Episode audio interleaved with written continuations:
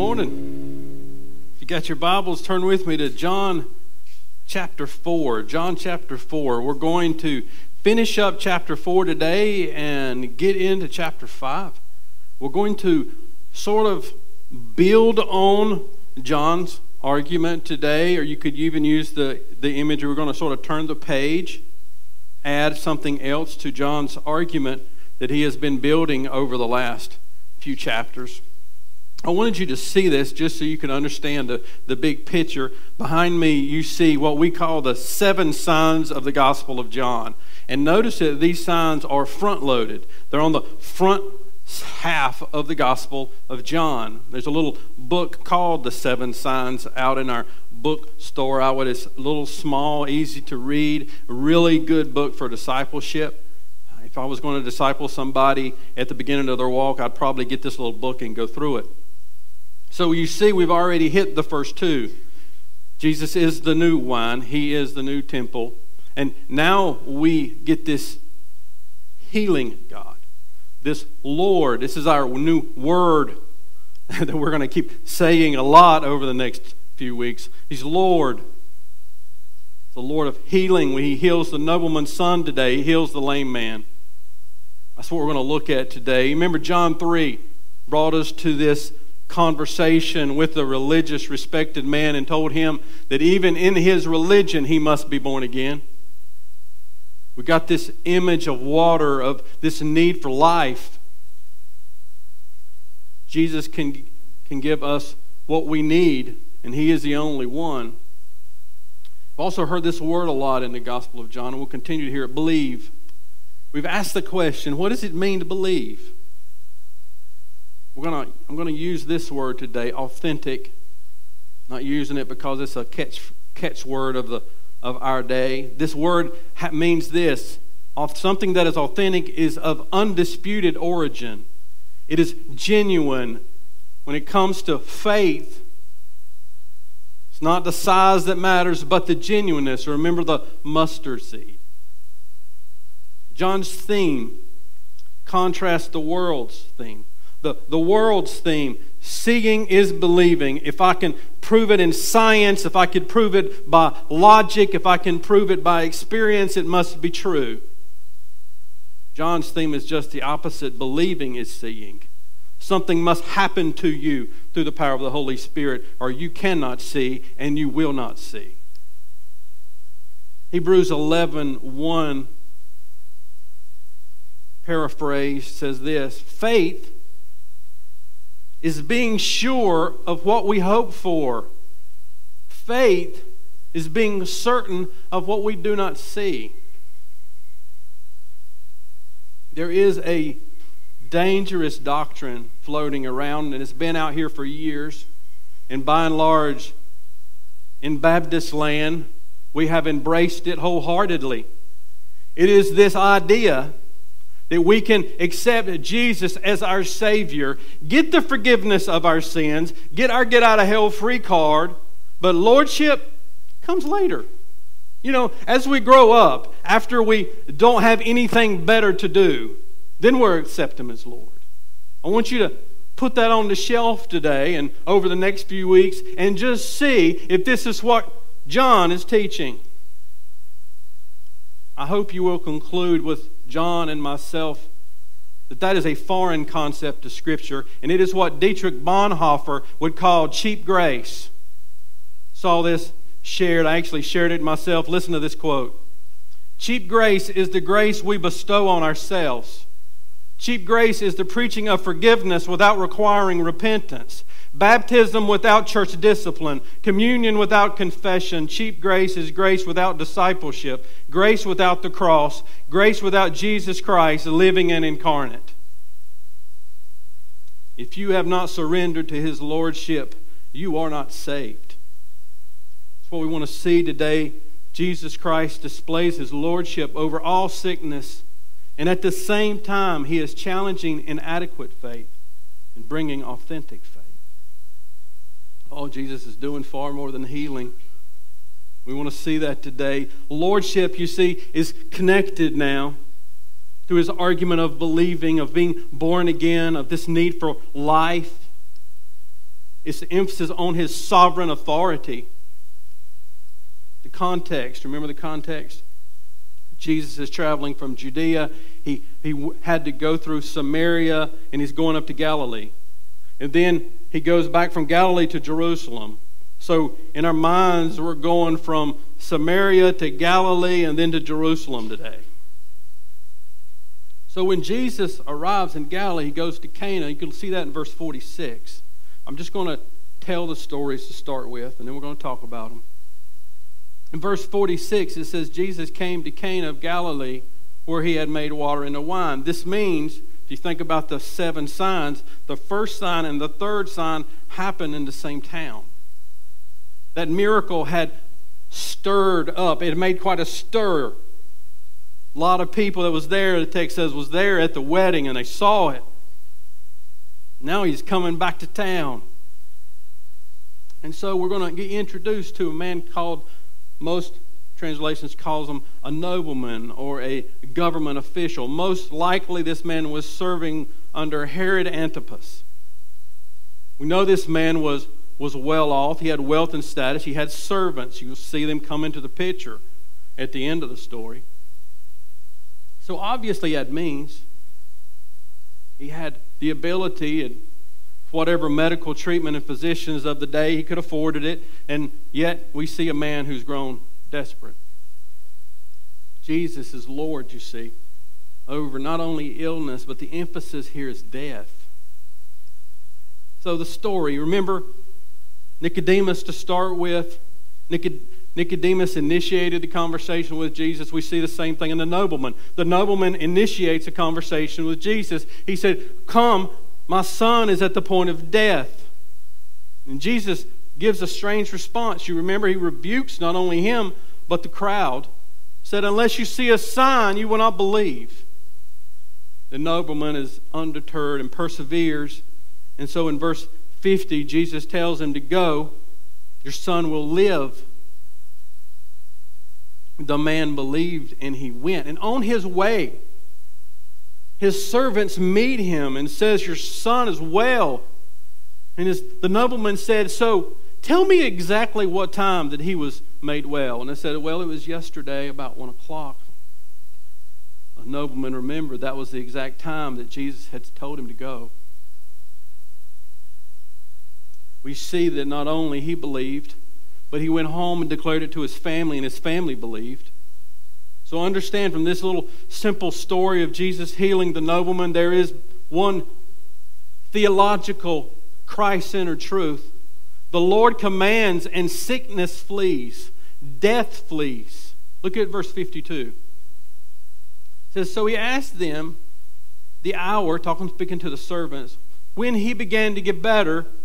And they said to him, Yesterday at the seventh hour, listen, the fever left him. That, that word left him is the same word we get for divorce in, in that time. It means to move out. There wasn't a sudden, a gradual abatement of a fever or an illness. It was at a moment, at one o'clock, he was better. You ever seen a commercial? Been waiting all week to use this commercial. I love these little commercials. The Mucinex commercial. You ever seen the Mucinex commercial where these little green they're snots, what they are. Little snotty monsters. They, they set up house in your, in your sinuses and they're, they got their feet on the couch and they're watching TV and they're having a good time. And here comes Mucinex and they are forced when Mucinex arrives to move out. That's, that's the picture here. It's what the servants tell him. The truth here is Jesus speaks and sickness and death must obey. What can we learn from chapter 5? Jesus goes from Galilee to Jerusalem, said there was a feast going. We're not told what it was. The winds of opposition and hostility are beginning to grow. John wants us to see that. It's only going to intensify. We have another, remember the woman at the well, the Jacob's well was fed by spring. We have another spring fed pool here. There was a pool, it was surrounded by five porches or five columns. This word here actually means house of mercy or house of outpouring. It was probably in the northeast part of the city. Interesting fact in 1888, archaeology uncovered two large pools with five porches and fragments of columns everywhere. In that same discovery, they, they found an artifact of an angel in the act of troubling the waters. Archaeology dug this up. See, archaeology, the more they dig, just proves that the Bible is true and accurate. It's what the people believed. The lame were laying there. There was a whole bunch of them. It's not just one man. There, the whole place was full of those. And they, they believed that this water was stirred by an angel, and if those who got in there would be healed. So is that true, or was that just what they believed to be true? Well, like we told before, people love to argue about such things. It is possible that John is reporting a superstition that they believed.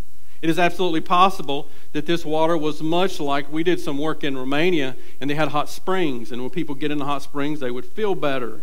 And so some would say that John is just reporting what the people believed, that there were certain things that would turn the water red, minerals, and the people believed if you got in it, it would cure you. Or, in fact, God would on occasion send one of his angels and actually stir the water, and people were actually healed. So, what do you do when you come to something like this? Well, here's what I do I ask myself a couple of questions. Does, does believing that God would stir the water and actually heal people violate God's nature and character or anything he's ever done in the past? And if the answer is no, I just take it for his word and move on with the story. And that's what I'm taking it today. Take it the way you want to there. It's not his main point, not even close. The man was waiting for that. So this is the story. The man is there. 38 years he's been laying there. No friends, nobody to help him get in. Jesus looks at all the invalids, invalids laying there, and he chooses that one. He asks him a question Do you want to be healed? And the man says, Well, sure, but I don't have anybody to help me get in the water. See in verses 8 and 9 Rise, take up your bed, and walk. Verse 9 He obeys. Then we get this very important part of the story. It was the Sabbath day. See that next week. John's telling you there's trouble in the air. It's brewing the religious leaders see this man that they would have known for 38 years would have been laying there, and they see him carrying his mat because Jesus told him to. They say, Why are you carrying your bed? Don't you know it's the Lord's day? He said, I don't know, man. One who healed me told me to carry it, pick it up and carry it. That's what I'm doing. You can go talk to him. Who is he? I don't know. He didn't really know. Jesus finds the man later and tells him, Look, you're well. What he said, what does he then say to him? Stop your sinning lest something worse happen to you. What happened next? The man, the man went and told the Jews that it was Jesus. Two truths here. Jesus initiates this conversation with another marginalized person out of compassion. He's at another spring of water. Symbolism is important. This particular problem was caused by sin. Isaiah 35 6. Despite that, Jesus was moved with compassion. Isaiah 35 6 looks forward to a time, says, Then shall the lame man leap like a deer, and the tongues of the mute sing for joy. For waters break forth in the wilderness and streams in the desert. Oh, the Messiah is here and the lame are starting to leap. Jesus speaks, you see. These are our truths today. Jesus speaks and sickness must obey. Jesus speaks and death must flee. Jesus initiates this out of compassion. But listen this morning, this is critical. Jesus creates out of his lordship. Think about it. We have some in the medical field. Ask them what the bones and the muscles and the nerves and the blood flow does when your body does not work for 38 years. What would those nerves would have been like if you could have seen them? What would the bone structure been in this lame man's legs? Jesus healed him. I had back trouble, still do. I remember after my first back surgery, the neurologist said it would take one year for my nerves to regenerate, and it took every bit of that. The burning, and if anybody's ever had nerve pain, you know what it feels like. The burning, even as they heal, it hurts. This man experienced a total healing with no pain. His muscles were strengthened. His bone structure was fixed. His nerves were regenerated. His blood flow was restored. He was healed in an instant. Why? Because of Jesus' lordship. The body must obey, and it did. What can we learn from these truths? You see, I'm not up here to give you five truths to help you have a happy life. If I ever do that, somebody remove me, please. These truths are based on theology, they're based on Christ. It is Christ's nature and character is where we derive how then shall we live and how then shall we believe. And so, what can we learn today? Jesus Christ challenges inadequate faith and he brings authentic faith. The contrast here is bigger than just these men. It was bigger than the woman at the well. It's bigger than Nicodemus. This contrast is really between the Samaritans and the Jews and their responses to the King of glory. Look at verse 43. Back up to the nobleman story. After two days, he, Jesus, departed for Galilee, parentheses, for Jesus himself had to testify that a prophet had no honor in his own hometown. Verse 45 So when he came to Galilee, the Galileans welcomed him, having seen all that he had done in Jerusalem at the feast. For they too had gone to the feast.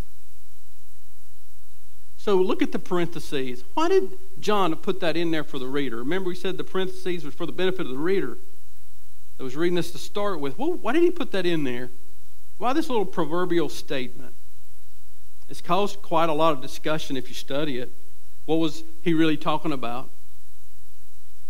Jesus was born in Bethlehem. He grew up in Nazareth. His base camp for ministry was in Galilee itself. Uh, there's two views. One is Jesus simply avoided Nazareth because of his, their dishonor for him. But secondly, and I think more likely in context, that this was his homeland, his hometown. This was where he was known. This would be the base camp of his ministry. It, it, it might be, let's just say for the sake of argument, that John has a little bit of irony, even sarcasm, in the way he approaches this, because the people of Galilee welcomed him at the same time they did not honor him. How can that be? They welcomed him because of the signs and wonders, but they did not honor him as the Messiah.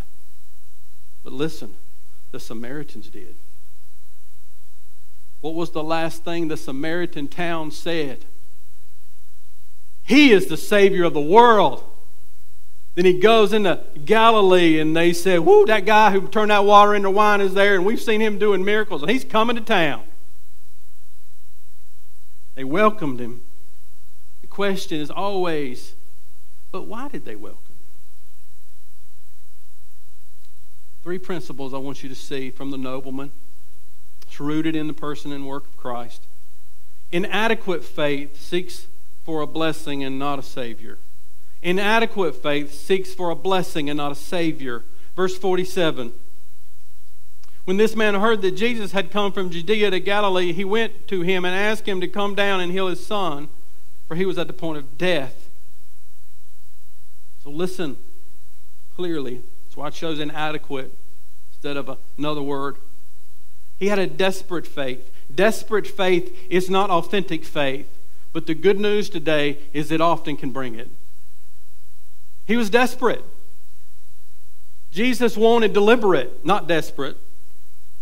That this man came out of desperation. He had heard what Jesus was doing. He had no more hope. The nobleman made a desperate plea in verse 47.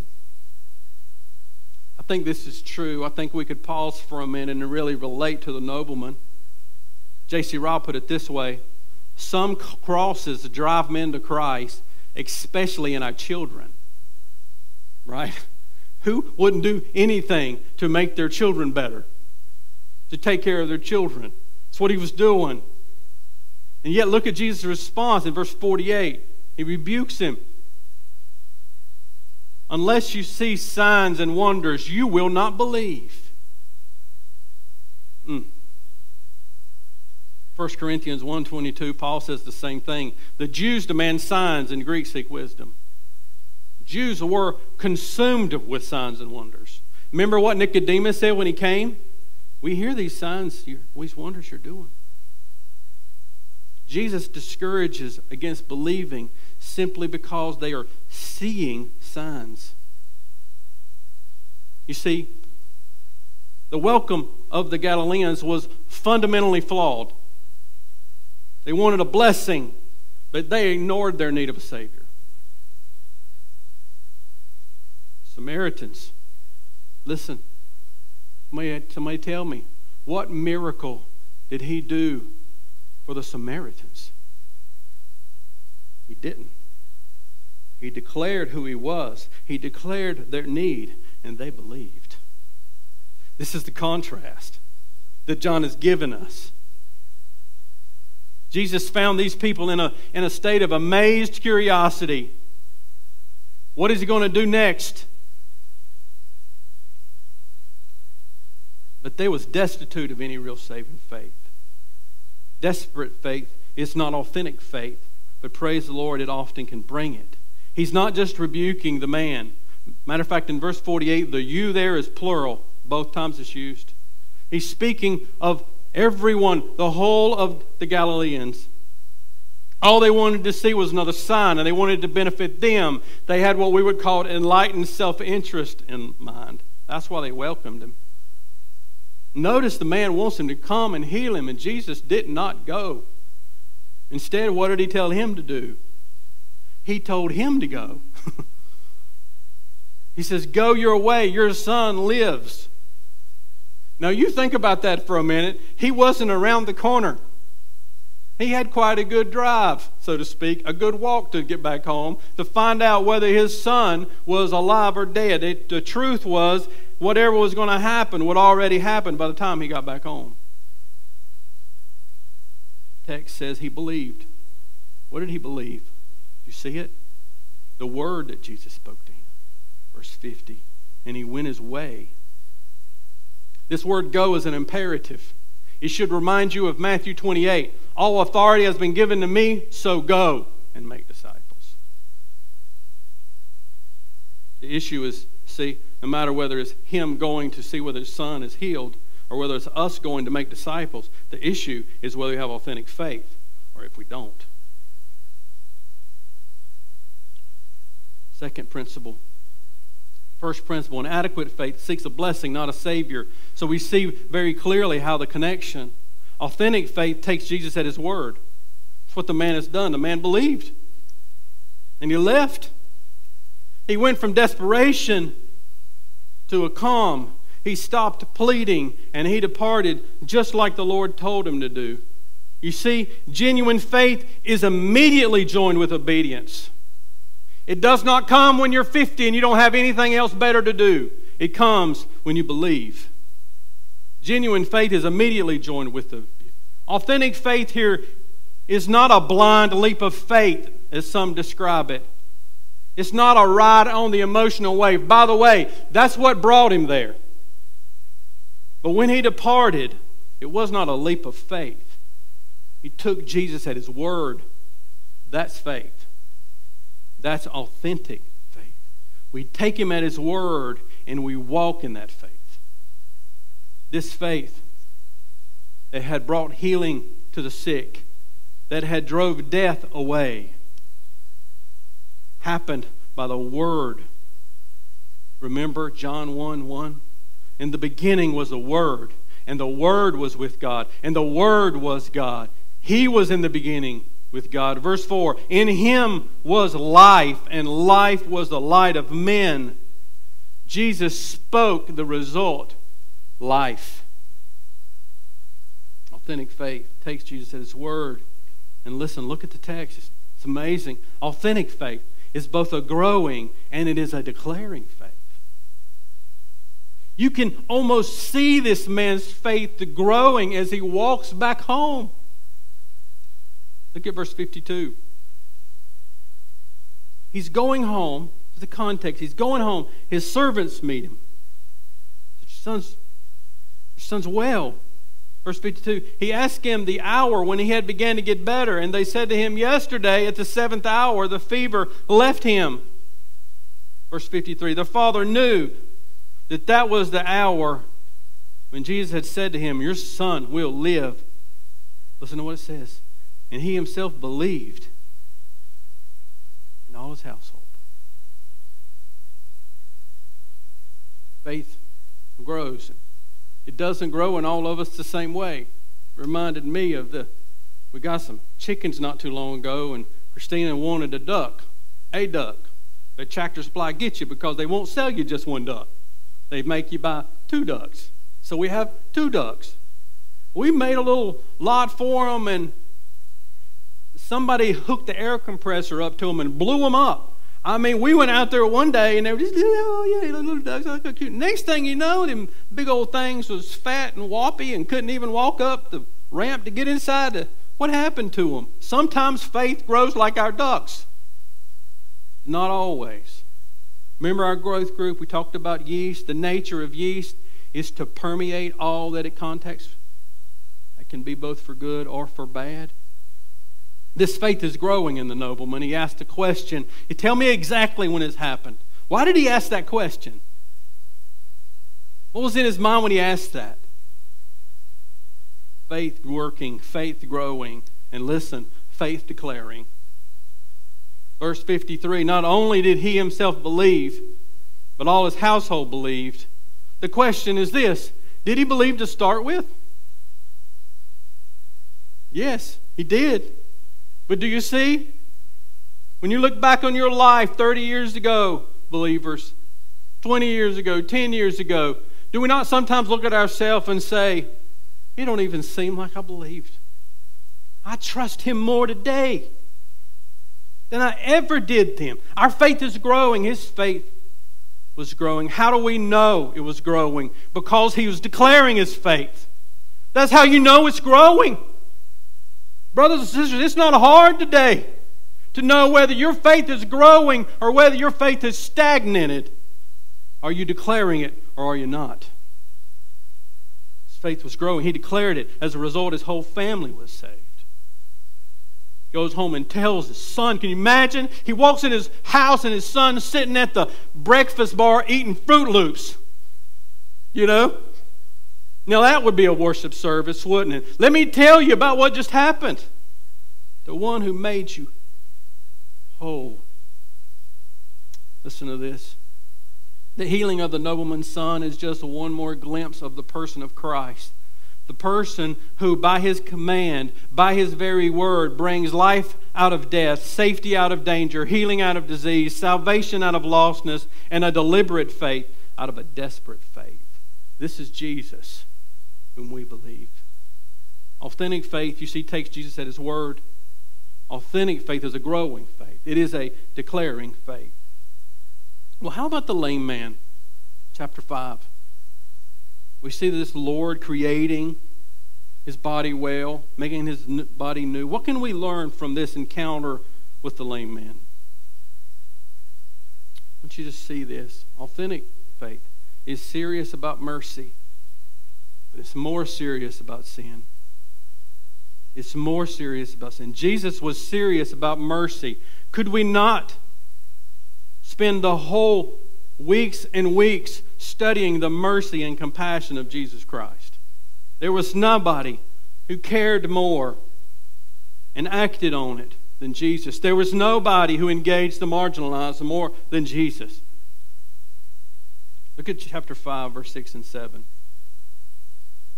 When Jesus saw him, the lame man, lying there and knew that, that he had already been there a long time, he said to him, Do you want to be healed? Verse 7.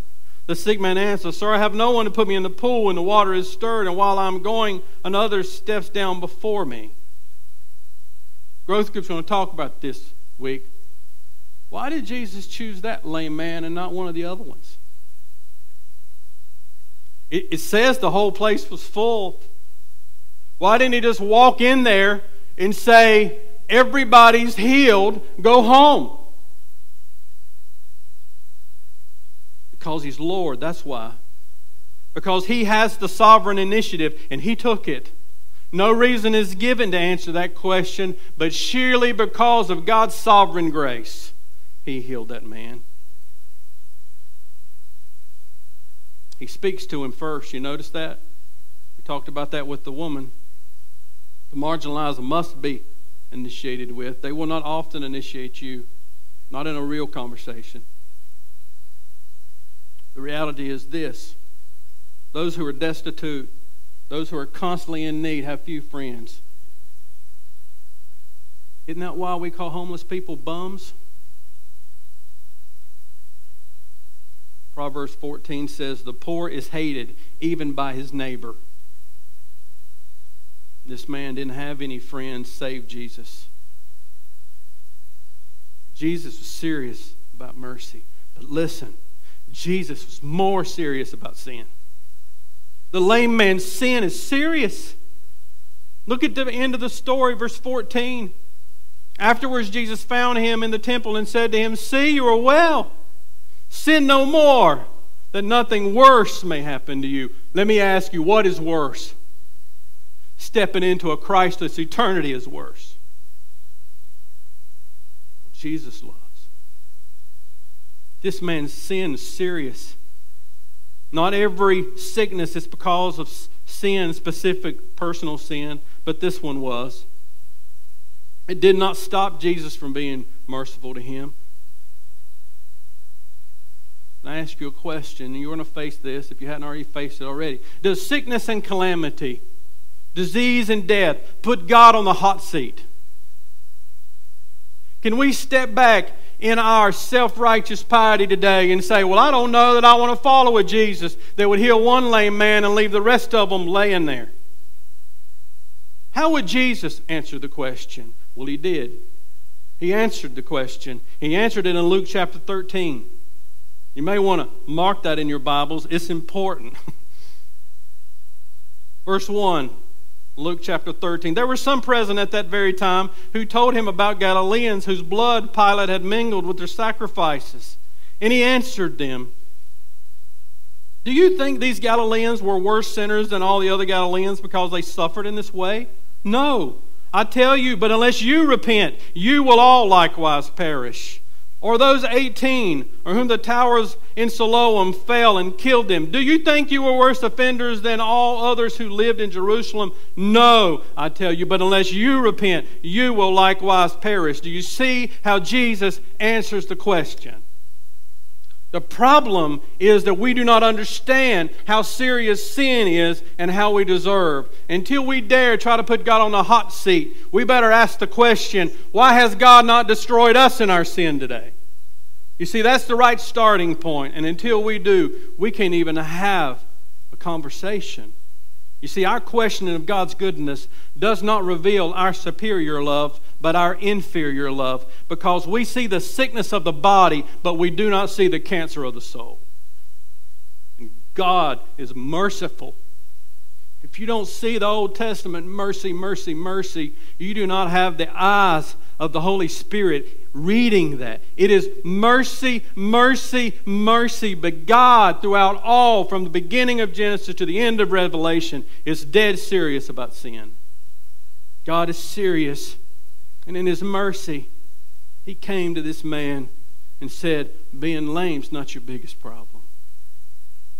Your sin before a holy God is your biggest problem. It is that that the Lord is the healer. Verse 15. The man, how does the man repay Jesus' kindness? Well, it almost seems like he goes and sort of tells on him. He goes back to the Jewish leaders and he says, That's Jesus. So I, I think this is the question, or at least it should be, because a nobleman is very clear, right? You see his faith growing, you see him declaring, you see his, fa- his family get saved. And you get to the end of this and you're left going, why did he do that? What was it? What was his motivation? Did this, this lame man really experience saving faith? I don't know. Neither do you. Authentic faith, I know this. Saving faith is a persevering faith. You see the point? It's not really the healing of the lame man, it is the sin of the religious leaders. This leads to next week. You see, Jesus is serious about mercy, but he's more serious about sin. And the religious leaders' sin is more serious.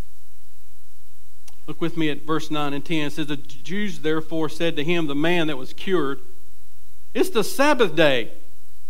It's unlawful for you to carry your bed. The religious leaders would have saw this man for 38 years laying by there. They could do nothing to help him. But the minute they see him walking around carrying his bed, they said, You broke one of our 39 Sabbath laws. How dare you? You see John's point, this blindness, this spiritual blindness, having eyes we don't really see? The Jews were so, so caught up in their rules. These adding on to the laws of God. They were consumed by it, that they failed to rejoice in the Lord that heals. Legalism, listen. Legalism is a serious sin in the body of Christ. Legalism is a serious sin in the body of Christ. Why? Because it makes lovers of rules and not followers of Jesus. You can follow the rules and miss the forest for the trees. Authentic faith is serious about mercy, but it's more serious about sin. And don't miss this. Authentic faith is not ashamed of the name. Authentic faith is not ashamed of the name. It's hard to tell, brothers and sisters. I want to give this brother, this lame man, the benefit of the doubt today. I really do. But the lame man appears to be an unwilling witness in verse 11. Maybe he wasn't. It's almost as if when the, he was scared of the, of the religious leaders, and he basically said, you know, he had his little, little pack under there and sitting there going, wasn't my idea. That man, the man that healed me, he didn't know who he was. The text said, man that healed me, I go find him. I, he just he healed me, told me to pick it up, I picked it up.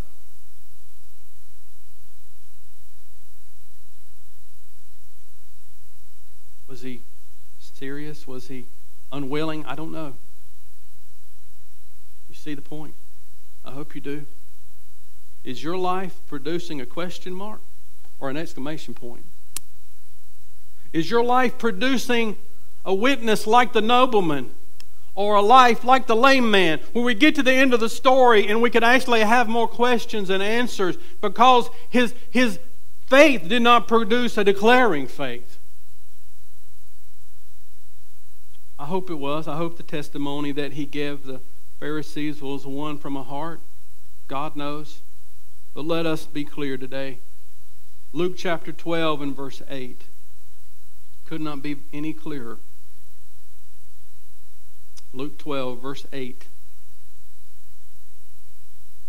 Whoever confesses me before men, him the Son of Man will confess before the angels. But he who denies me before men will be denied before the angels of God. Authentic faith is not ashamed of the name. We're, authentic faith does not produce reluctant witnesses. Good story. You've probably heard it, but it fits so well here. Alexander the Great was engrossed in a serious battle, and one of his men fled. He was caught. So later on, he, they bring this coward to the tent of Alexander the Great, and Alexander the Great asked him, Why did you run? The soldier said, I was scared. So I see. Alexander the Great says, What's your name? The soldier mumbled where Alexander couldn't, the Great couldn't hear him. Alexander the Great said, Speak up. What is your name? He said, My name is Alexander. To which Alexander the Great says, Change your behavior or change your name.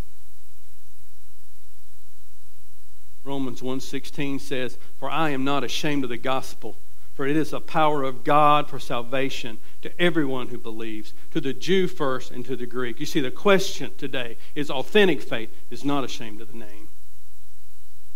It does not come later when you're 50. It comes the moment you believe. It came with the Samaritan salvation that she left the old and went and told about the new nobleman. Would do you think there was a chance that that nobleman wasn't going to tell his family about what just happened in his life and in the life of his son? Jesus, you see, walked his whole life in obedience to the Father. And whatever came, came. And listen, and his life is about to come. We're going to see it. The story of the lame man starts a discourse, you see about the sovereign authority of the Son of Man. And what we're going to see is how people respond to that authority. So what today? Real simple que- couple of questions.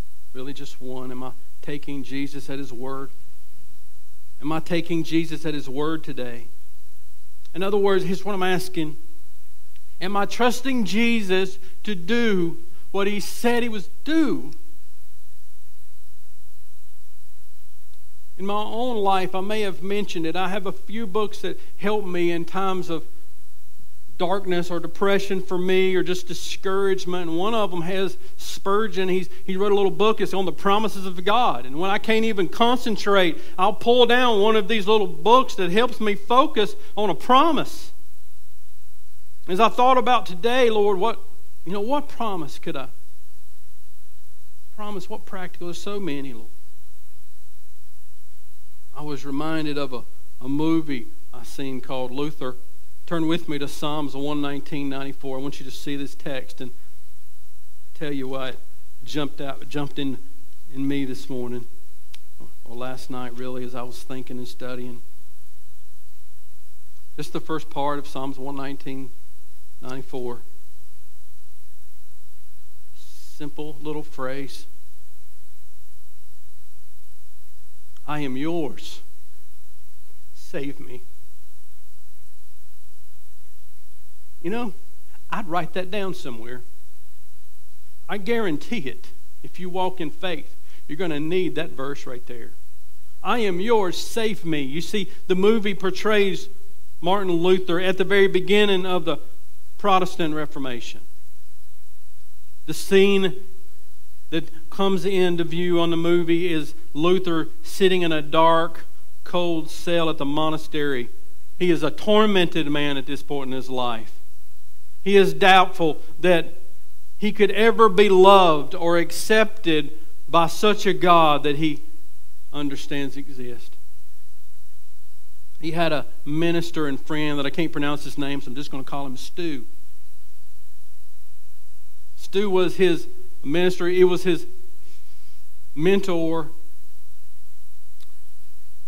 Brings this word to bear in his life. He says, Martin, what is it you seek?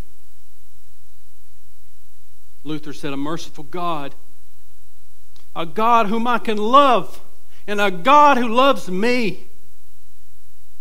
Stu said to him, Then look to Christ Bind yourself to Christ, and you will know God's love. Say to Him, I'm yours. Save me. The scene fades with Luther saying, I am yours. Save me. I am yours. Save me. Brothers and sisters, the greatest news in all the world is that we are His and He is Lord. That's good news today. But I can take that news anywhere in the world and it be true. I can take it to North Korea today. I can take it to China today. I can take it to Kings Mountain today in the midst of dead religiosity that is not producing the righteousness of God. We can take it and say, He is Lord. And by the way, we did not make Him Lord, He is Lord. He is Lord today. When you're sitting in your house and your house shook, did you feel it? I was studying his text when he shook this building today. He's Lord. The only question is if we had surrendered to his lordship or we are rebels against his lordship. I am yours. Save me. Hebrews 10. We'll close with this. Hebrews 10, verse 19. Love Hebrews. Hebrews chapter 10, look at verse 19. Hebrews 10, 19. I love the therefores of the Bible. Therefore, brothers, since we have confidence to enter the holy places by the blood of Jesus, by the new and living way that He opened for us through the curtain, that is, through His flesh.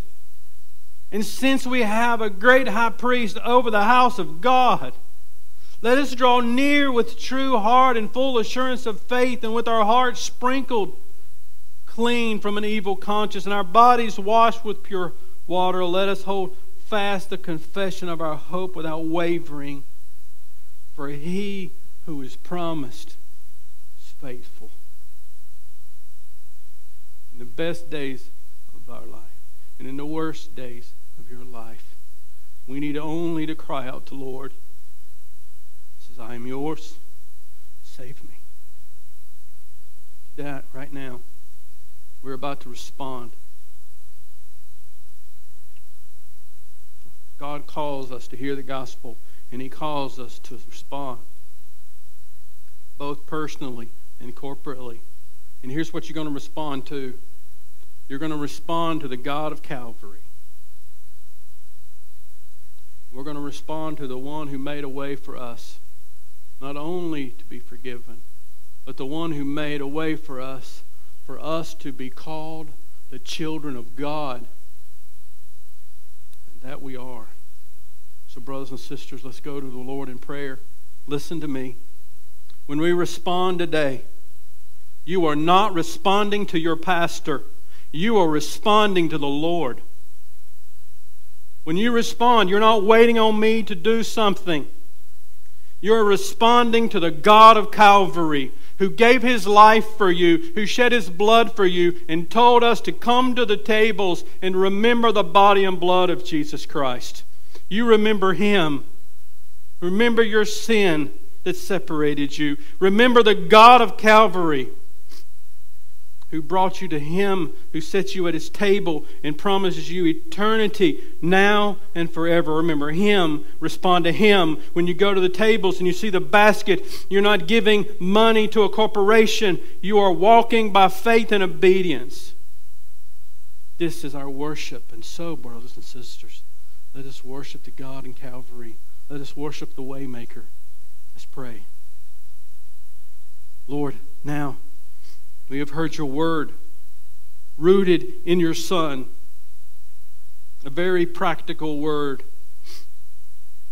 but a very profound word. And so now, Lord, we stand to our feet, not out of arrogance or obstinance, but out of dependence to show our honor to you through your Son. We now want to worship you in spirit and in truth out of the longing that exists in us because of the Spirit you've given us. We long to come to the tables to remember that we could not have saved ourselves unless you gave your Son to die for us. We come and bring our first and our best and lay it on the table out of our joy, out of gratefulness.